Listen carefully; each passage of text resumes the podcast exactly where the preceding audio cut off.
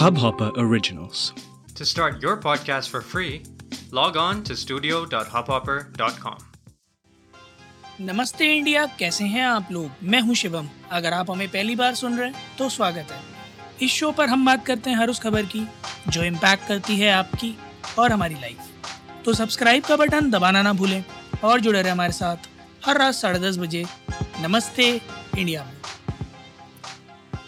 दोस्तों थोड़ा ही समय हुआ है जब पंजाब, हरियाणा और उत्तर प्रदेश के जितने भी किसान थे, जो दिल्ली के अलग अलग बॉर्डर पर धरना दे रहे थे, उन लोगों ने अपनी जिद छोड़ी थी जब फाइनली सरकार ने तीन फार्म लॉज वापस लेने की बात सामने रख दी थी।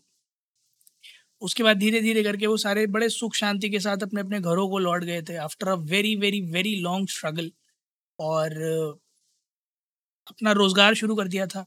सब चीज़ें एकदम बढ़िया चल रहा था, अंकी डोरी टाइप्स का। बट आज अचानक से, एक बार फिर से, हज़ारों की तादाद में, फिर से एक बार ये फार्मर्स दिल्ली की तरफ़ आ गए हैं। इस बार अगेन मुद्दा उन्हीं फार्म लॉस को लेकर है बट थोड़ा स्पेसिफिक लास्ट टाइम तो थोड़ा सा रैंडमाइज था कि तीन फार्म लॉस हैं जी, वापस ले लो। बट इस बार थोड़ा स्पेसिफिक है जो एमएसपी की बात कर रहे हो आप, जो सरकार लगातार चीख चीख के कहती रही कि मिनिमम सपोर्ट प्राइस यानी कि एमएसपी जो है वो मिलेगी फार्मर्स को, उसको आप लीगलाइज कर दो। उनका ये कहना है। उनका ये कहना है कि आप इसको बाय कॉन्स्टिट्यूशन कर दो, क्योंकि अभी जो एमएसपी है मिनिमम सपोर्ट प्राइस उसकी कोई गारंटी नहीं, कोई लीगल गारंटी नहीं है। तो आप इसको लीगल गारंटी की तरह लाके हमारे सामने रखो तब बात बनेगी। दूसरा उनकी डिमांड है कि जो minister of state for home Ajay Mishra Teni ji हैं उनके खिलाफ कार्रवाई हो। और तीसरा जितने भी फार्मर जो जेल में पड़े हैं लखीमपुर खीरी इंसिडेंट वाले उनको रिहा किया जाए। मुद्दा ये है कि जो मिनिस्टर साहब हैं टेनी जी इन्हीं के बेटे के ऊपर वो आ, जो है आरोप लगे थे कि उन्होंने फार्मर्स की हत्या करी थी जब वो गाड़ी रौंदी थी। और वो अभी फ़िलहाल बेल पर चल रहे हैं अंतरिम बेल मिली हुई है उन्हें। मुझे नहीं पता कि कैसे ऐसे मामलों में लोगों को बेल मिल जाती है बट बहरहाल वो अभी बेल पर चल रहे हैं। तो किसानों का वही कहना है कि पहले तो उनको पकड़े, उनको सज़ा दें। इसके बाद जो मंत्री जी हैं, उनको भी यूनियन मिनिस्ट्री से बहिष्कार करना चाहिए, क्योंकि वो अभी भी यूनियन मिनिस्टर हैं। वो क्यों हैं अगर उनके बेटे के ऊपर इस तरह के चार्जेस लगे हुए हैं? और तीसरा ये है कि लखीमपुर की वायलेंस में जितने भी उनके साथियों को जितने फार्मर साथियों को पकड़ा गया है उनके उनको रिलीज़ कर दिया जाए। एमएसपी की अगर मैं बात करूँ तो तेईस क्रॉप्स पर सेंटर ने एमएसपी अनाउंस करी थी।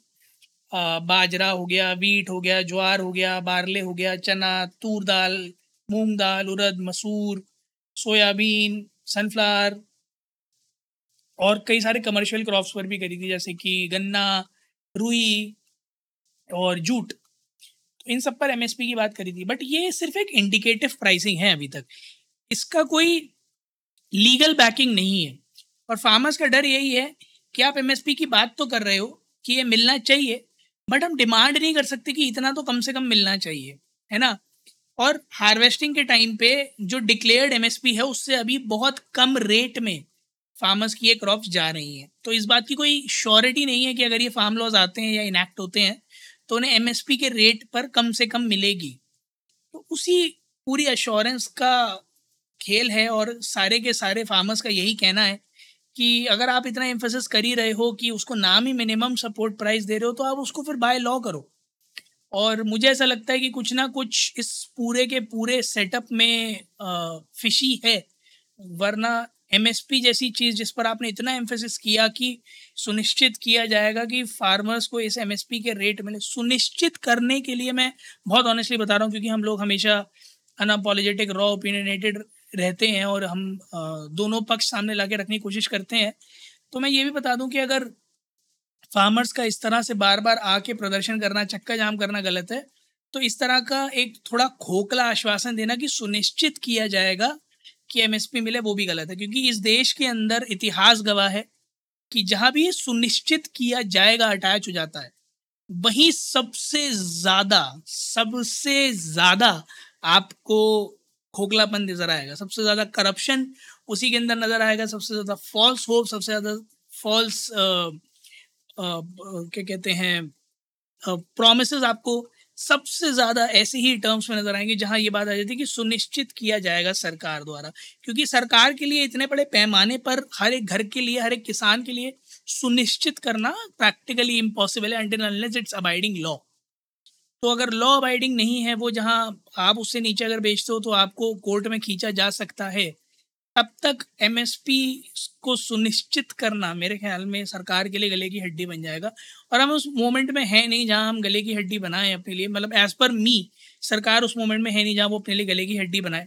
मुझे ऐसा लगता है कि अगर आप ये बात कहना ही चाह रहे हो तो इसे बाय लॉ करने में भी कोई दिक्कत होनी नहीं चाहिए। बहरहाल, आप लोग प्लीज़ जाइएगा गाइस ट्विटर और इंस्टाग्राम पर इंडिया इंडर स्कोर नमस्ते पर हमें बताइएगा। आप लोगों को क्या लगता है कि एमएसपी को लीगलाइज करना चाहिए क्या?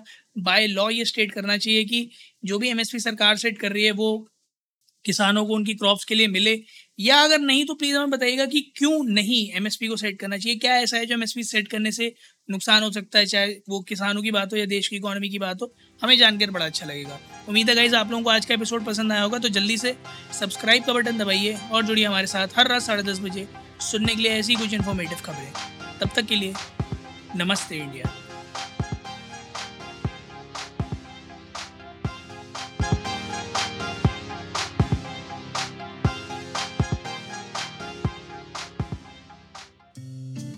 इस हब हॉपर ओरिजिनल को सुनने के लिए आपका शुक्रिया। अगर आप भी अपना पॉडकास्ट लॉन्च करना चाहते हैं तो हब हॉपर स्टूडियो वेबसाइट पे रजिस्टर करें और एक मिनट के अंदर अंदर अपना खुद का पॉडकास्ट लॉन्च करें। यही नहीं स्टूडियो देता है आपको पूरी आज़ादी कहीं भी, कभी भी अपना पॉडकास्ट लॉन्च करने की सिर्फ़ तीन आसान स्टेप्स में। तो साथ में अपना पॉडकास्ट शुरू करने के लिए तैयार। Just hop on Hubhopper simply content